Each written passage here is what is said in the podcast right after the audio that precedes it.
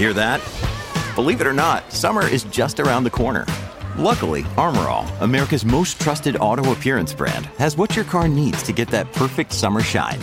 Plus, now through May 31st, we'll give you $5 for every 20 you spend on Armorall products. That means car wash pods, protectant, tire shine, you name it. Find out how to get your $5 rebate at armorall.com. Armorall, less work, more clean. Terms apply. Movimento dei trattori è arrivato il curioso supporto degli hacker russi. Vediamo com'è andata.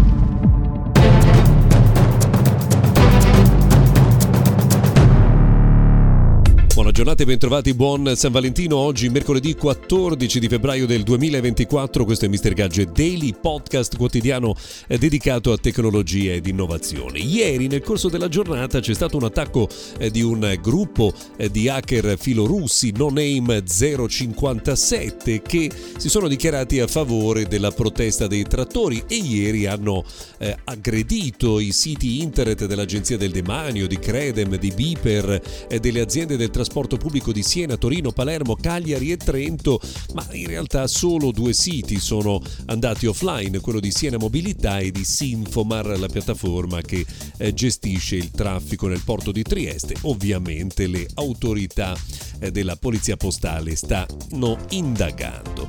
Eh, vi voglio ricordare che questa settimana Mr. Gadget Daily è realizzato in collaborazione con Redmi Note 13 Series, solo scatti iconici, quattro diversi modelli a partire da 199 euro con qualità premium, fotocamera ultra nitida, spettacolare display AMOLED e batteria ad alta capacità con ricarica rapida su tutti i modelli. Redmi Note 13 Series, solo scatti iconici, scoprite tutta la family nel sito ufficiale mi.com. Allora, vediamo un po' le principali notizie di oggi, a partire da un approfondimento sul perché Jeff Bezos si sta trasferendo dallo stato di Washington alla Florida. Qualcuno diceva che fosse per una preferenza per il clima, ma non è così. Qualcun altro che volesse stare più vicino alla sede di Blue Origin, in realtà pare che la questione sia semplicemente fiscale.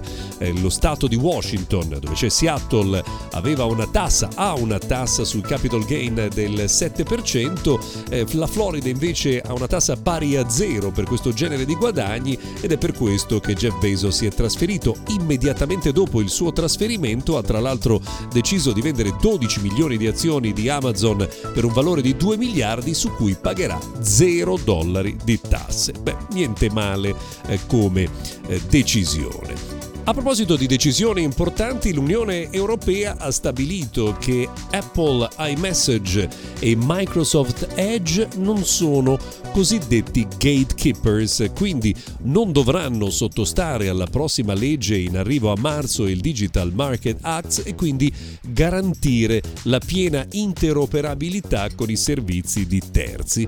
Ovviamente sia Apple che Microsoft si sono dichiarate favorevoli a questa decisione e tirano anche un gran sospiro di sollievo perché insomma sarebbe stato un bel grattacapo doversi adattare alla legge eh, cambiando molti dei eh, dettagli ovviamente del software proprio per aderire alle regole europee. Insomma è una decisione che onestamente soprattutto per iMessage arriva inaspettata considerata anche la diffusione davvero massiccia di iPhone nel nostro continente. Già che ci siamo, vi segnaliamo che il prossimo iPhone 16 Pro Max potrebbe essere quello con la batteria più grande di sempre. È un'anticipazione che arriva da un leaker che di solito non sbaglia mai quando parla di vicende di casa Apple.